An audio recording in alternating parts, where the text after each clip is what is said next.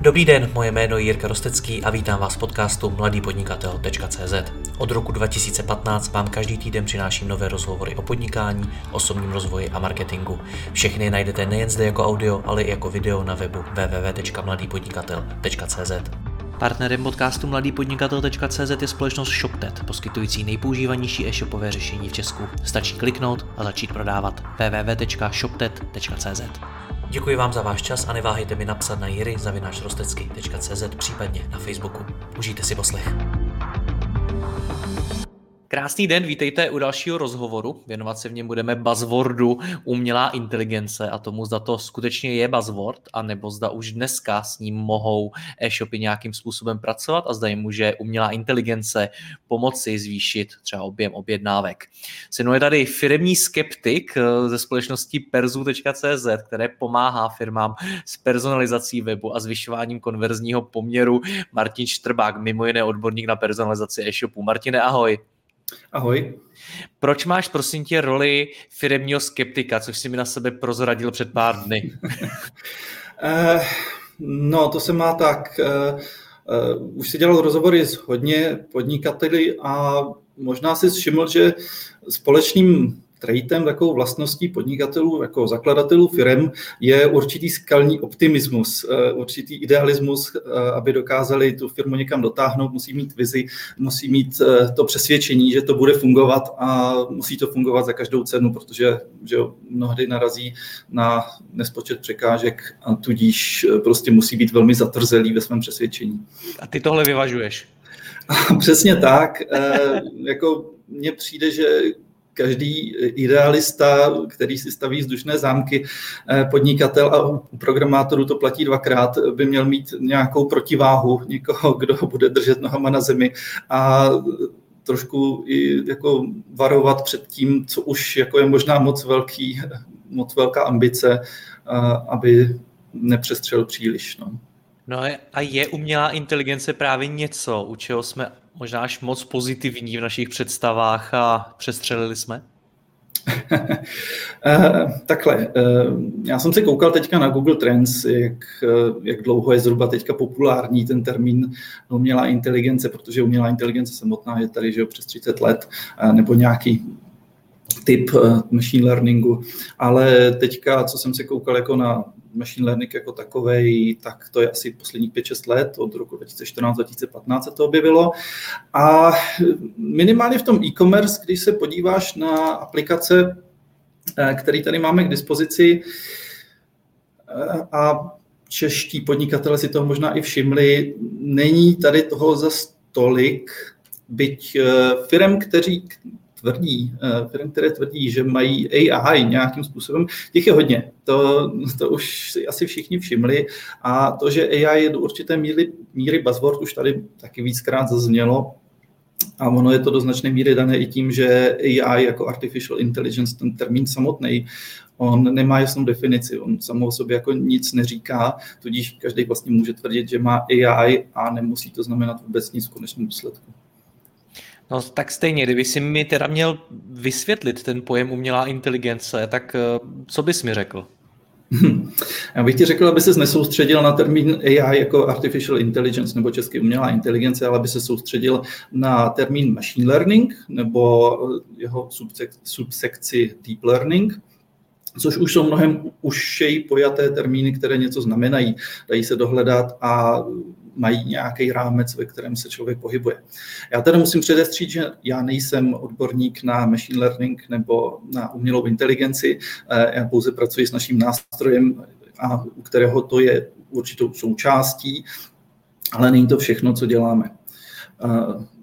Nicméně budu rád, když si trošku narovnáme očekávání a vysvětlíme ty termíny, protože historicky s mnoha klienty, se kterými jsme spolupracovali, jsme narazili na to, že měli taková očekávání ve smyslu, vy děláte to A I, tak, tak předpokládám, je to nějaký kouzelný black box, který vyčaruje tady plus deset procent obratu na našem, na našem webu.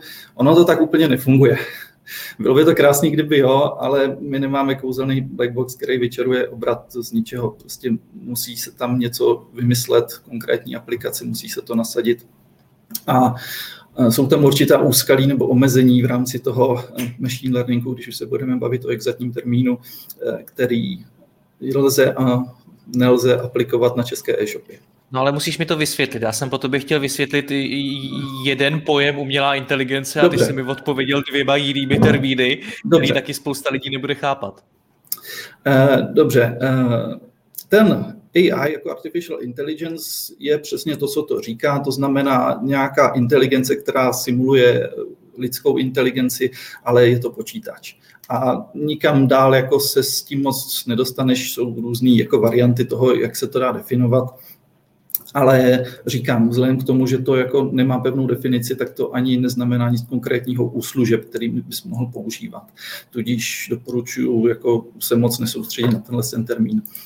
A machine learning? Uh, tak, machine learning už uh, nachytřuje za nějakým účelem, uh, teďka budu mluvit laicky, mohl bych tady přečíst anglickou definici, ale nevím, jestli z ní kdo bude moudrej. Uh, machine learning už nachytřuje sám sebe na základě dat, který nazbíral, a sám prioritizuje, co je důležitý. Dám příklad. Když bych chtěl personalizovat e-shop, řekněme s oblečením, tak já můžu ručně specifikovat všechny možné podmínky, jak by se to dalo personalizovat, jako ve smyslu člověk se díval na pánské zboží, tak mu příští produkty zobrazují spíš pánské, když něco vyhledá nebo v nějakém crossellovém boxu.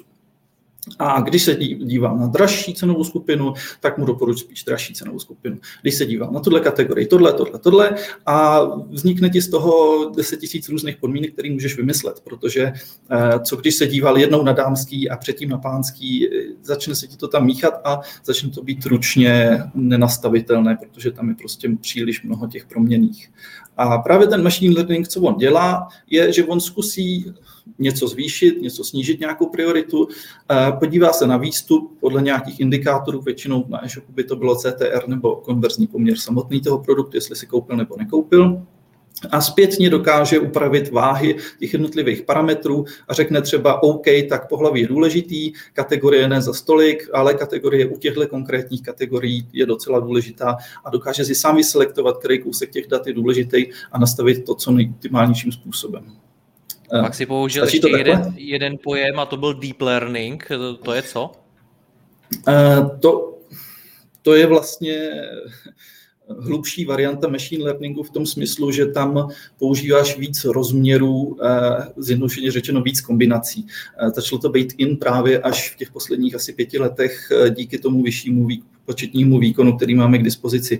Uh, dřív to existovalo taky, ale počítače nebyly dost silný, to, aby to dokázali spočítat tolik různých kombinací.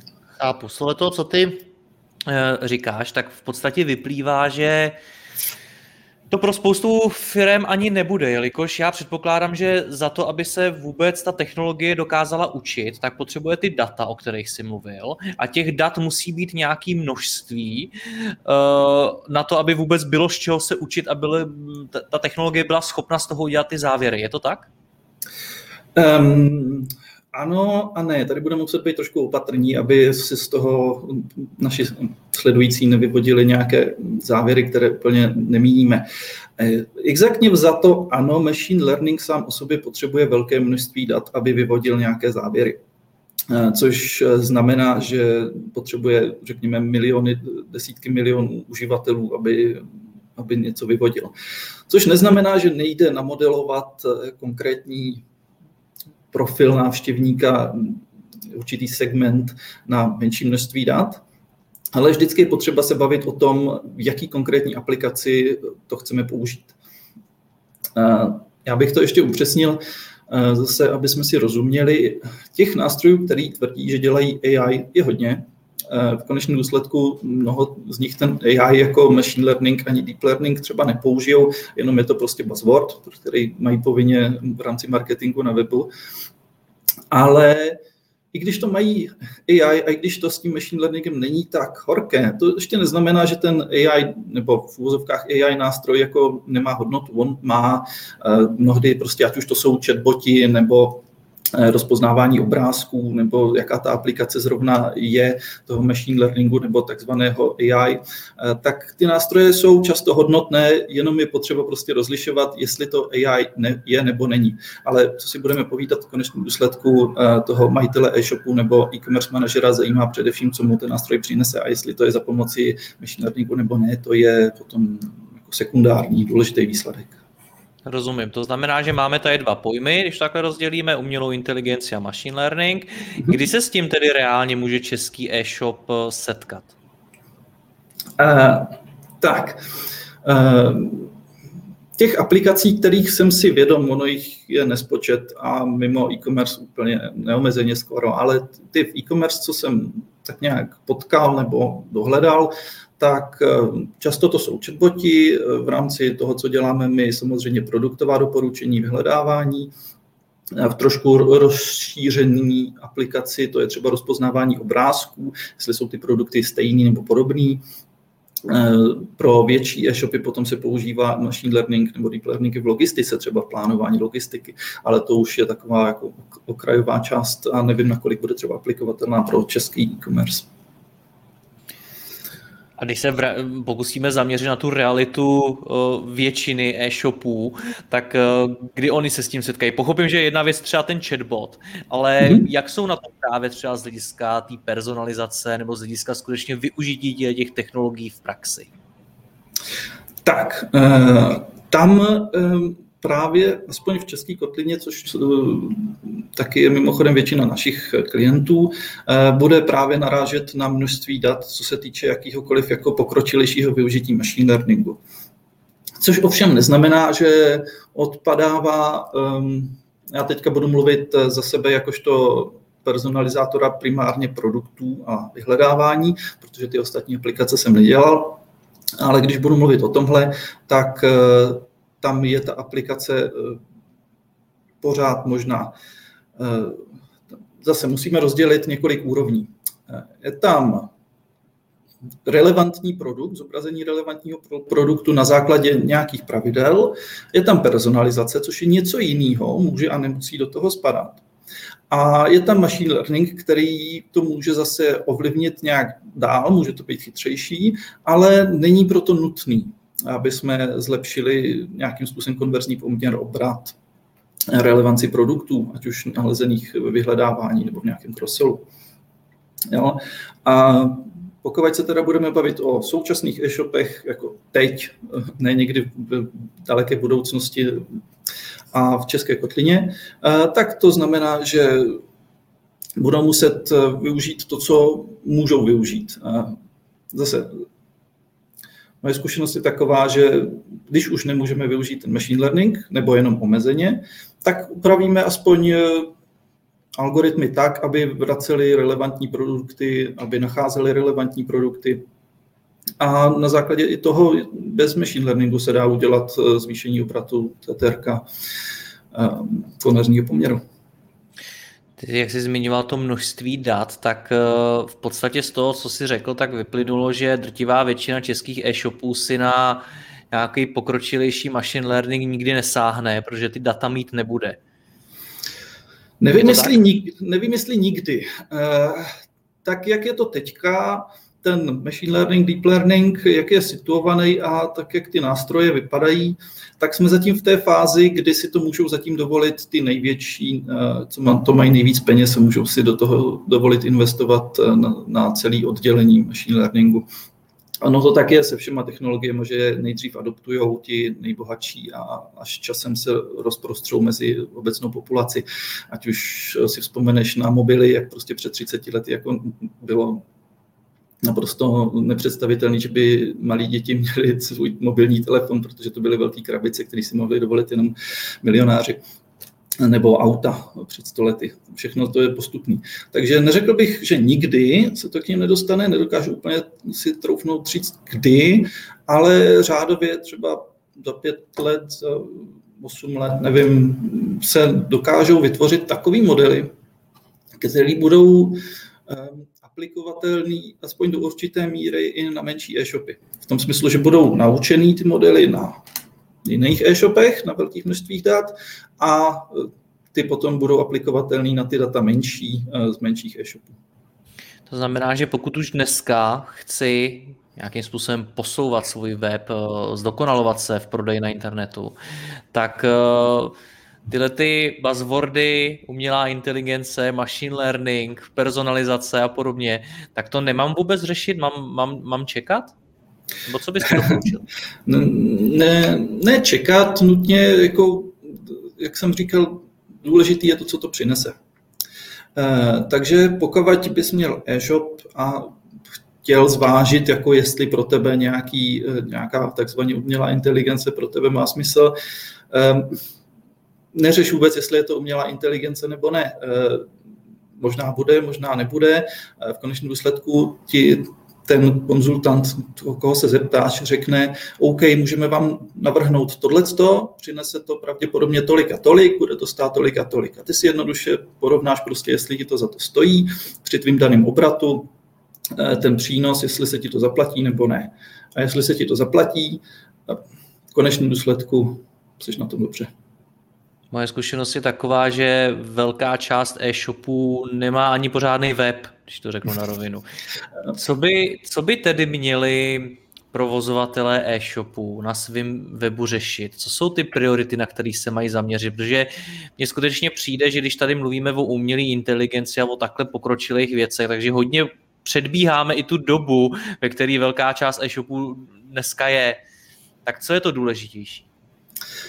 Um, samozřejmě tady se trošku už jako odchýlíme od toho machine learningu a, a podobných témat. Když se podíváš na ostatní rozhovory, co máš u sebe, na konference o e-commerce, tam si uděláš nějaký obrázek o tom, jaký úpravy jsou důležitější a jaký jsou méně důležitý, ať už to se týče U X nebo marketingu, PPCček, vůbec průchodu člověka webem, jestli to dává smysl. A jak ty jako podnikatel si musíš udělat určitý žebříček těch priorit, toho, co přinese nejvíc, a postupně to řešit. A až tudíž máš vyřešený ty nejdůležitější, tak se můžeš víc soustředit na, nechci to nazvat detaily, ale na ty výhody, konkurenční výhody, co budeš mít proti ostatním, protože web mají všichni, homepage mají všichni, košík mají všichni, ne všichni ho mají optimalizovaný, dá se s tím vždycky pohrát, jakmile zjistíš, jestli chceš tříkrokový, čtyřkrokový nebo jednokrokový košík, takové ty věci, co hodně ovlivní konverzní poměr, tak budeš chtít řešit ty, co řeší, co ovlivní míň ten konverzní poměr. Tím nechci říkat, že třeba cross-sell nebo vyhledávání ovlivňují málo. Máme tam případové studie, kdy, kdy se to povedlo víc a byly tam nárůsty desítky procent obratu, co se týče cross-sellu a doporučení produktových. U vyhledávání je to potom s otazníkem, jak moc velkou roli hraje už od začátku toho vyhledávání, ale i tam dokážeme udělat desítky procent v obratu. Byť střídmě v rámci očekávání, říkám tak tři až šest procent v cross-sellovém doporučování produktů, že se dá nahnat obrat. Ale když, když se zadaří, jsou tam i desítky procent, takže není to zanedbatelná částka a není to úplně jako poslední drobnost, kterou bys chtěl řešit. Moje zkušenost je zase taková, že na webu, zejména na webu e-shopu, lze vždycky něco zlepšovat, vždycky něco vyvíjet dál a, ta, a tak podobně. Ty jsi mluvil o prioritách, jak, jak si je mám stanovit, protože jakkoliv to může být jako začátečnická otázka, tak mně přijde, že spousta firem to neumí a že potom na tom webu řeší věci, které zdaleka nejsou tak důležitý jako jiný. Tak jak bys mi ty jako odborník poradil definovat si priority? Hmm. To je, to je velmi důležitá otázka, kterou by měl řešit každý majitel e-shopu, ať už je v jakýkoliv fázi. Protože máš pravdu, potkal jsem mnoho, mnoho e-shopářů, kteří piplají detaily graficky na e-shopu a přitom tam mají úplně do očí bíjící chyby nebo absolutní absenci komunikace se zákazníkama, co se týče informačních e-mailů nebo naprosto nepoužitelný košík. Produkty, které ti to zobrazuje, jsou všechny nedostupné, nejsou skladem, takže uh, Pokud, pokud seš ty jako e-shopář začínající, nebo si nejseš úplně jistý, jestli to děláš správně, pobav se s ostatníma. Pobav se s ostatníma podnikatelama a vlastníkama e-shopu ideálně v podobném segmentu, jaký máš ty. A pakliže si už vytěžil tuhle oblast, samozřejmě konference jsou základ, teďka máme trošku omezenější a, a jsou online, ale pořád, pořád platí to, že tam si vyčteš zhruba ten efekt, ideálně z případových studií zase, co kolik ovlivní, kolik ti to přinese. A To je, to je to nejjednodušší. Jakmile víš, kolik to odhadem přineslo ostatním, řekneš si, to by mohlo fungovat i pro mě, tak tam je to, tam je to easy, tam je to nejjednodušší. Jakmile nevíš,